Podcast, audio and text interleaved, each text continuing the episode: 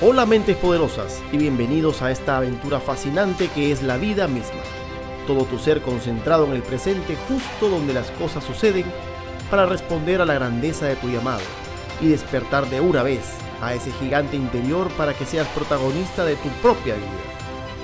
Hoy tienes una cita con la grandeza. ¿Listos? Comenzamos. El tema de hoy es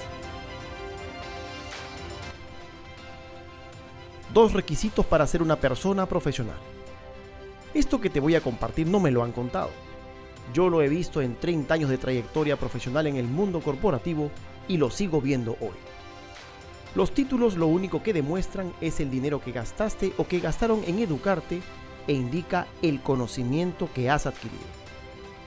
La tarjeta de presentación lo único que demuestra es la autoridad formal, pero no necesariamente la autoridad moral, esa que te la dan las personas.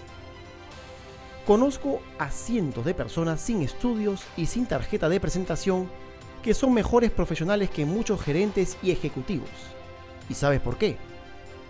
Porque llevan en su ADN el don de gente de verdad, siempre con una sonrisa sincera, y todo eso habla de su más profunda humanidad y liderazgo. Porque llevan en su ADN el hacer las cosas bien y con ética.